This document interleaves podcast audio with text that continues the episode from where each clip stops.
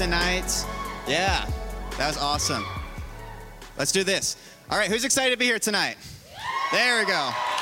You guys were so ready to like yell. Some of you guys were, I don't know. Not all of you guys. I know. I get it. I get it. Okay, there, there's my volume. I was like talking on my own here.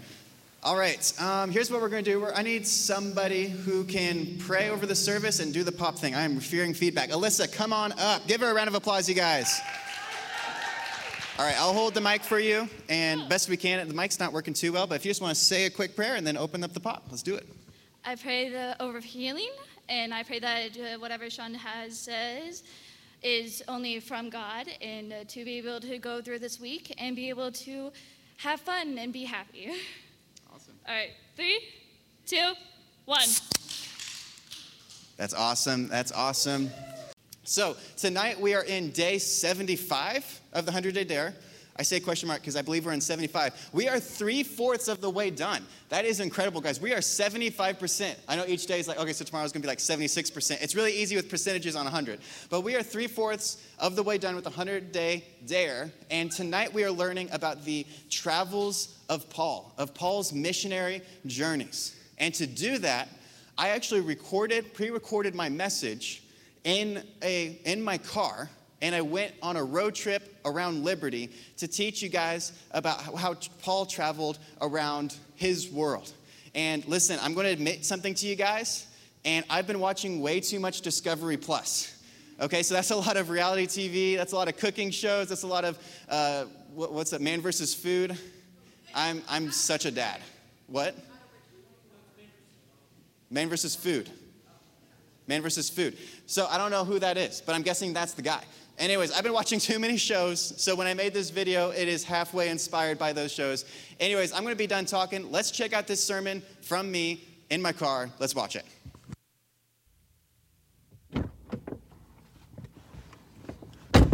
All right, hey Elevate. This is Sean, and I am in my car. As you can see, this is my car. And um, I'm very excited for tonight because we are doing the 100 Day Dare, and we have just started the section of Travels of Paul, of Paul's missionary journey. And I'm really, really excited for that. Really excited to talk to you guys about this in this unique, special Elevate Youth service. So tonight we're going to be talking about a man named Paul. Now, Paul, as most of us know, he used to be named Saul. And the reason is because he was he had a moment where he was transformed, where there was a before and after moment of Saul's life right there was a moment where he was like i'm forever changed because of this moment i there was a before there's a before Saul and then there's an after Saul, which he was he was renamed Paul. Now Saul used to persecute the church. He used to go to churches, the people who believed in Jesus, and he would like knock on their door and say, "Hey, you are not allowed to do this." He would drag them out, he would arrest them, and he would approve of them to be killed. So Saul was not a guy to be messing around with. He he was a serious serious dude who had some issues to deal with. But Saul had a but God moment. Maybe you guys remember my but sermon. I don't even know what to say about it. But God changed Saul's life forever. He changed his life forever. He gave Saul a new name. He changed his heart. He, he Saul repented because of what he had seen, and there was a before and after moment that marked him and changed him forever. And my question for you guys is: Has there ever been a before and after moment in your life? A funny example for me was think of it it's christmas day several several years ago. I promise i'm not that old. Several several years ago it was christmas day. The nintendo wii just got released and i'll tell you i was so excited. We really wanted that. And my grandparents come over for christmas. They bring in these big boxes of gifts and guess what? One of those was the nintendo wii. And i'll tell you there was a before and after Sean once the Nintendo Wii came because mostly because of Wii Sports, but there was a before and after moment. And in that moment, we began to look like this kid in this video. I'm sure you've seen it before. Check this out.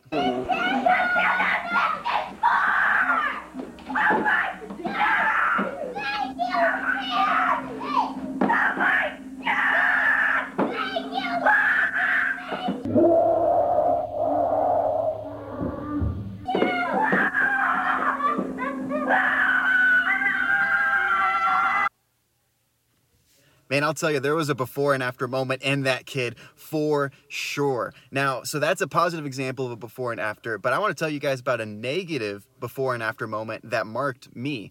And as many of you guys know, uh, late last year, I was diagnosed with type 1 diabetes. And let me tell you, there was a before and after moment for that because that changes your lifestyle, that changes your eating habits, that changes a lot of things. Now, I'm believing that this is not forever. I'm believing that God's going to heal me, that I'm going to recover from this well, but there is still a, at least a temporary before and after moment that will change you. That the before and after moments change you. So we're going to read Paul's before and after moment. It's found in Acts chapter 9. So if you have your Bibles, go ahead, get them out. Acts, Acts chapter 9, verse 19 says, Afterward, he ate some food and regained his strength. This is talking about the before and after moment. He had a vision of God, and God spoke to him in a mighty way.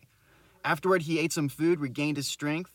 Saul, Saul stayed with the believers in Damascus for a few days. So he's hanging out with believers, and that took a big leap of faith for them to trust him. But he stayed with them for a few days, and immediately he began preaching about Jesus in the synagogues, saying he is indeed the Son of God. All who heard him were amazed. Isn't this the same man who caused such devastation among Jesus' followers in Jerusalem? And they asked, "Didn't he come here to arrest them and take them in chains, leading them to this to the priest?" They're saying, "Hey, isn't this the guy that like yesterday was coming here to kill people, but now he's preaching about Jesus? What happened to him?" Listen to listen to this. Saul's preaching became more and more powerful, and the Jews in Damascus could not refute the proofs that Jesus was the Messiah. His old mission was to murder and arrest Christians, but God changed him and gave him a chance to repent, and now his new mission is to bring life and to empower them. The same people he was murdering and arresting, he is now bringing life and empowerment to them. And so, what did Paul begin to do? God gave Paul a mission and say, I want you to travel the world and bring this new life and new empowerment to the Christians. Instead of traveling the world murdering them, power, empower them, give them life.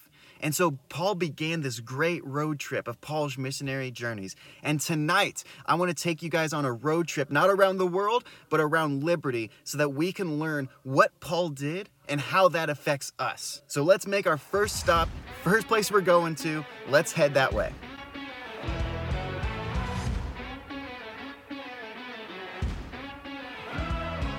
And so the road trip begins. The first stop I want to make on our road trip around Liberty is the historic Liberty Jail. The reason I chose this stop was because many, many times throughout Paul's missionary journey in his life, he was imprisoned time and time again. And I believe there is a key we can learn from Paul's imprisonments. Many times, Paul found himself right here in prison, right here in jail. Many people have wondered why Paul was willing to do the things he did when he knew the persecution and the pain that was going to happen to him. But I believe that Paul really did believe that the price he had to pay to spread the good news was insignificant compared to the reward he was going to reap. Because he knew that the reward was coming. He even said in 2 Corinthians chapter 4, it says, But we continue to preach because we have the same kind of faith the psalmist had when he said, I believed in God, so I spoke. We know that God, who raised the Lord Jesus, will also raise us with Jesus and present us to himself together with you. All of this is for your benefit, and as God's grace reaches more and more people, there will be great thanksgiving, and God will receive more joy. This is why we never give up. Through our bo- though our bodies are dying, our spirits are being renewed every single day. For our present troubles are small and won't last very long, yet they produce for us a glory that vastly outweighs them and will last forever. So we don't look at the troubles we can see now, rather, we fix our gaze on things that cannot be seen. For the things we see now will soon be gone, but the things we cannot see will last forever. Paul was willing to die for what he believed in. But the question is, what was Paul so passionate about? And the answer may surprise you because it wasn't just win- winning souls, it wasn't just getting people to say a prayer or to sign a paper. Paul was trying to build families. He was trying to build heaven franchises around the world. He was trying to do that everywhere he went. Of he was trying to build community of believers that are added to day by day. He was trying to build churches of people willing to do whatever it takes to follow after God. He was willing to do whatever it takes, even if it meant prison, to build the family of God and to build groups of people willing to do whatever it takes to get closer to each other and closer to God. And I believe our mission is the same is to build heaven franchises, to build spiritual families around the world. And honestly, just thinking about heaven franchises is making me kind of hungry. So let's continue our Liberty road trip. So I hopped in my car and I began my trek to one of the best fast food places in Liberty, Chick fil A. I hopped in the drive through and began waiting. This place is as busy as it gets, and I am hungry. Uh, I just need a chicken sandwich. Chicken sandwich? That's it, yeah. What's your name? Sean? Sean. Yep. Hey, Hey. want to say hi to Elevate? Hi, Elevate. How's it going? All right, so I took us here to Chick fil A because Chick fil A is obviously a franchise and they have amazing chicken sandwich and don't even get me started on their waffle fries. They pair that with this Chick-fil-A sauce that is just so good. It's a great price. Okay, okay, I'm getting I'm getting a little carried away here. But I took you guys here to Chick-fil-A because I believe that Chick-fil-A is a picture of what a heaven franchise looks like. Let me explain that. Every Chick fil A you go to, you're to get the same experience. You're to get an amazing chicken sandwich. You're to get amazing waffle fries. You're to have that amazing, delicate Chick fil A sauce. Everywhere you go, that's what you're going to get. It's to be a touch of heaven everywhere you go. And that is what the Chick fil A sandwich to me represents. And it's like a sandwich of heaven. And that's the picture we get when we're supposed to be heaven franchises. That everywhere we go, we're supposed to bring a touch of heaven to that place. Just like Chick fil A is reaching around the world, that is what it's supposed to look like for the kingdom of heaven to come down. We're never supposed to wait for us to get to heaven. We're not supposed to wait it out. We're supposed to bring heaven down to earth, just like Chick fil A did with their sandwich. So I want to read a picture of what it looks like in the Bible to have a heaven franchise in a real, tangible way and it's found in Acts chapter 2. Now, Peter and the apostles, they just went to an area and revival sparked, and the Holy Spirit fell down upon them, and they saved a whole bunch of people and they, they rescued them. And what happens right after that is really what's incredible about this story. It's found in Acts chapter 2, starting in verse 42. It says, And they devoted themselves to the apostles' teaching. I want you guys to listen to this and to picture this in your mind. They devoted themselves to the apostles' teaching and the fellowship, to the breaking of bread and the prayers. And an awe came upon every soul, and many wonders and signs were being done through the apostles. And all who believed were together and had all things in common. They were selling their possessions and belongings and distributing the proceeds to all as had need. And day by day, attending the temple together and breaking bread in their homes, they received their Chick fil A with glad and generous hearts, praising God and having favor with all people. And the Lord added to their number day by day by day of those who were being saved. Paul was willing to be imprisoned and beaten and destroyed and whipped just to create those heaven families, those spiritual families, those Chick fil A franchises across the globe. And what he saw was families of people coming together. He saw friends and relatives and people that didn't previously know each other come together like never before and form this spiritual bond that nothing could separate them, nothing could shake them in that. Paul's mission was to create heaven franchises and spiritual families. And the Bible says that we're supposed to do the same as Paul. 1 Corinthians 11:1 says, "Be imitators of me as I am of Christ." It says very clearly that's our, it's our responsibility to imitate Paul as Paul imitates Christ. What Paul's mission was is currently our mission today. Just like Paul was dying to create heaven franchises and spiritual families, our mission is to create heaven franchises and spiritual families. It is our responsibility. Who here hates responsibilities? I have a tendency to not like responsibilities because I just want to be just out there and just free, not have to be held down to anything. Um, as the oldest sibling, a lot of times it's my responsibility to make sure my younger siblings are taken care of. Not so much anymore, but in the and back then, I was about to say in the olden times, I am not that old. Back then, it was my responsibility to do so a lot of the times. But it's our responsibility to create those heaven franchises. It's our responsibility to create those spiritual families. And I want to break down that word responsibility. Responsibility. Response to respond to something, and ability, your ability to do something. It is your ability to respond to this. The amount of responsibility you have is the amount of ability you have to respond to what you've heard and to respond to instructions. And it's our responsibility to build spiritual families in our world. Hello. What is the name on yours? Sean? Sean? Yeah. All right, thank you so much. Likewise. Have a great day. If we want to see heaven come down to earth, then we need to take responsibility to build spiritual families in our lives, in our schools, in our homes, in our families, everywhere we go. And there are three things we need to build. And for the first thing, I need to get some gas. So let's go to a gas station and let's talk about point number one. After stopping by for some lunch, I needed some gas for my car. I headed to the nearest gas station to gas up. All right, so the first thing we need to build to begin to build spiritual families is build habits. To build habits. Building spiritual habits is much like the gas that you need on a road trip. So some of us are going to schools, other of us are going to families, to workplaces. Wherever we're going, we need gas which is the habits, which are the spiritual habits that we need to build up, or else what's going to happen is just like a car, it's going to sputter out and run out of fuel and run out of motivation. Without habits, without the spiritual gas, you will quickly quickly sputter out and r- slide back into the old life and the old habits that you have. Because listen, you never slide into health right? You never are going to slide into something that's healthy. You're always going to be sliding back. You're always going to be backsliding into your old ways. You're always going to be backsliding into unhealthiness, right? You never slide into healthy eating. You never slide into good exercise. You never slide into waking up on time. If you let yourself go, you're always sliding backwards.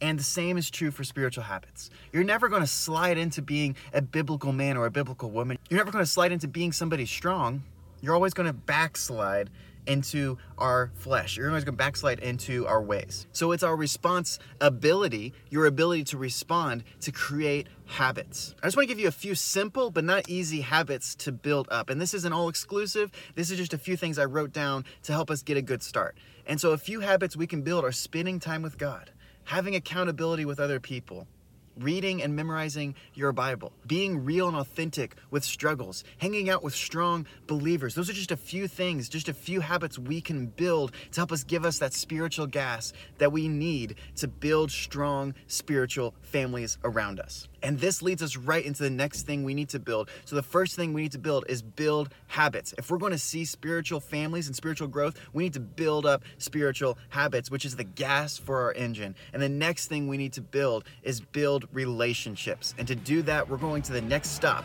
in our road trip.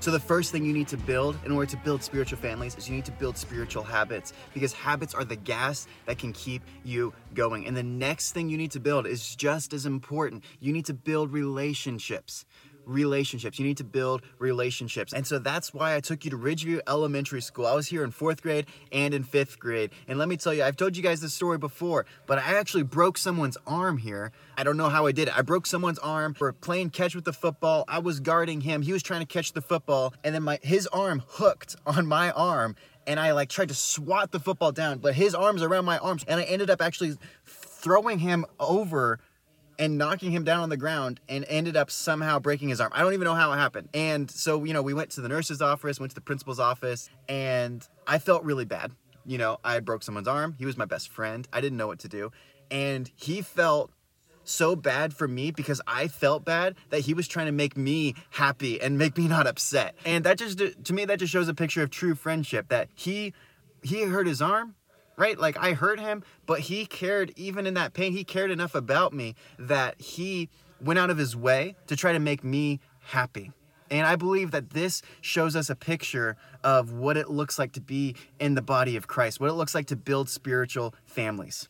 Here's something that if you're in leadership or if you're just in life that you should know. There's a quote that is really popular and it's this. People don't care how much you know until they know how much you care. Let me say it again. People don't care how much you know until they know how much you care. They don't care what you know, they don't care who you know, they don't care any of that until they know how much you care about them. And this is so true. When you're building relationships with other people, they don't care how much you know.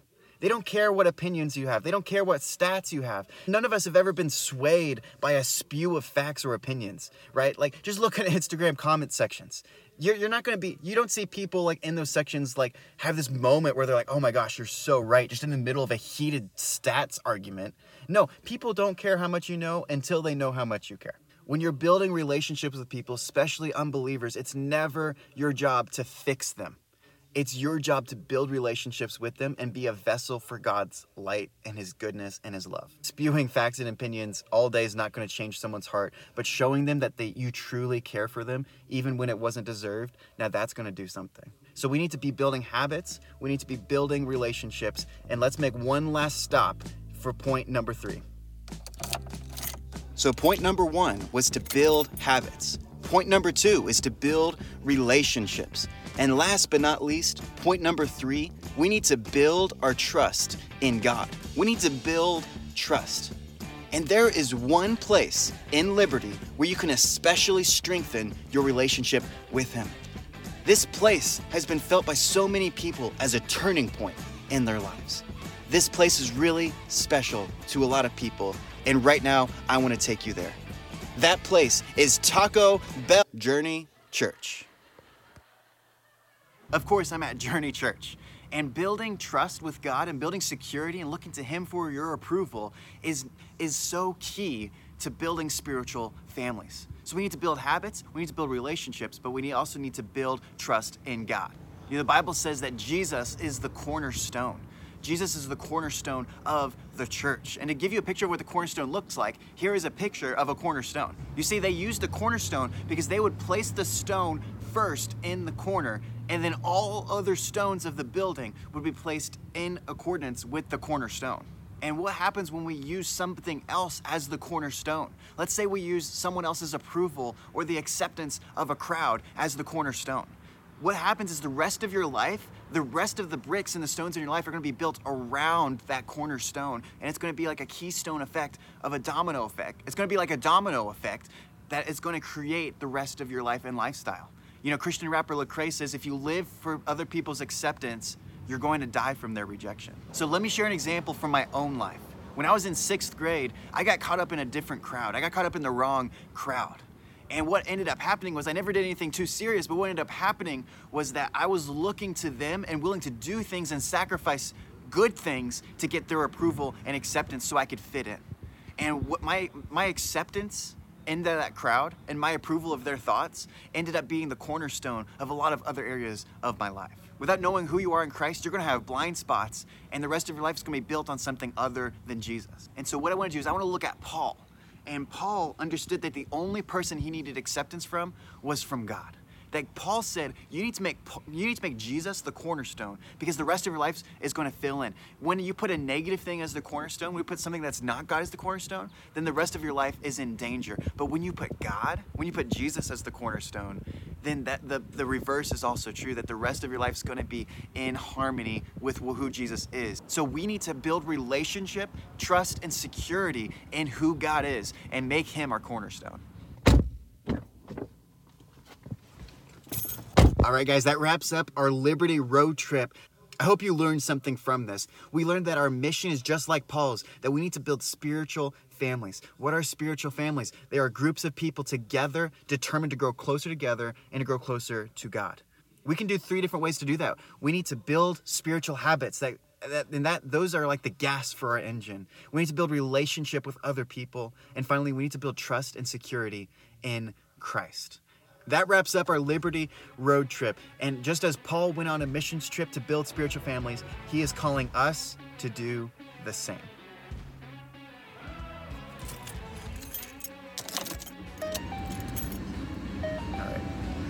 Now I gotta go edit all that. All right, man. Okay, uh, we're gonna wrap this thing up here, but before I do, let's see. Uh, uh what's better, Chick fil A or Taco Bell? okay, that's about what I expected. Okay, raise your hand for Chick fil A. As an overall general, as an overall. Okay, raise your hand for Taco Bell. Okay, there's like four people. You guys were really loud. Okay. You guys were really loud. All right, so I hope the illustration was fun for you guys. I had a lot of fun doing it. I had a lot of fun going around Liberty. Uh, I haven't been to the jail before, so that's pretty cool. Uh, not in the jail, outside of the jail, but I haven't visited the jail. But, um, so yeah, Paul took a big road trip around the world, um, and he was doing that because he believed so much in building churches and building those spiritual families. And I just want to recap what we, uh, the three things that he did for that. And I'm just going to put it in different words. So, building spiritual families means doing these three things it means magnifying God, lifting up others, and then growing yourself. You know, we talked about that we need to build up habits, lifting, uh, growing ourselves. We need to build relationships, which is lifting up others, and we need to build trust in God, which is magnifying God. So we magnify God, we lift others, and we grow ourselves. And I just want to share with you guys that this is actually our mission statement at Elevate. This is actually our vision statement. It's reach up, raise up, and rise up. And so, reach up is to reach up with God with everything we have, to raise up other people around us, and to rise up to our calling. And that is our that is our way. That is our process for building spiritual families around us. And again, a spiritual family, it's like the Acts chapter 2. The Acts chapter 2, 42 through 47, is got to be my favorite passage of scripture in the entire Bible. I read it at the beginning in the Chick fil A drive through, but it was just talking about how families of people were getting together and growing together and getting together, um, growing together and growing in God together. And so I want to call the worship team back up. They're going to come back up here. And I'm going to leave you guys with a challenge and an encouragement as we leave, as we as we go about our week, to leave you guys with a challenge.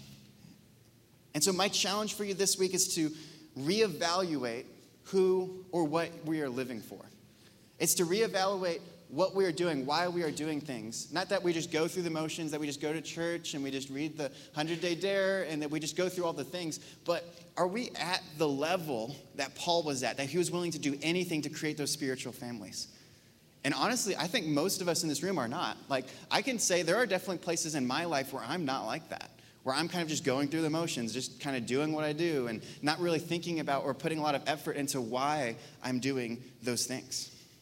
And so here's a question I've heard a long time ago that really challenged me before. And it's this If all of your prayers were immediately answered right now, would the world change or just your world?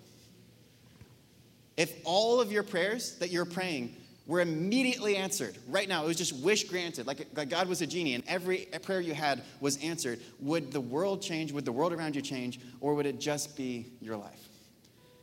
And honestly, that is very convicting to me because I find a lot of mornings that my prayer is just very self-centered. And again, I'm not, we need to pray for our, ourselves. Like, absolutely. You know, I pray every morning uh, for healing from diabetes. Like, I, I, we need to be praying for ourselves, but it's a good check in our spirit and like check in our mind that's like, okay, what are we, what are we living for here? What are we, what are we willing to die for? What are, what are we doing here? So let's all stand up right now and we're going to invite the Holy Spirit in. And I just want to challenge, I just want to leave you guys with that and figure out which area in your life that you need to reevaluate and improve on. Maybe it's building up spiritual habits. Maybe it's your own personal life that you need the most building up and encouragement in. Maybe, this, maybe it's uh, building relationships with other people. Whatever that looks like for you, maybe it's magnifying God, building up trust in God. Whatever that looks like for you, I just want us to take this second and to evaluate and just let the Holy Spirit in. Jesus, I just thank you for this message. I thank you for this word that you've given us.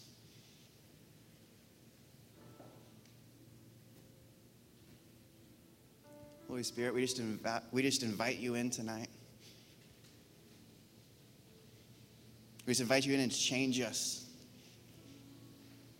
to make adjustments and allow your love into our life.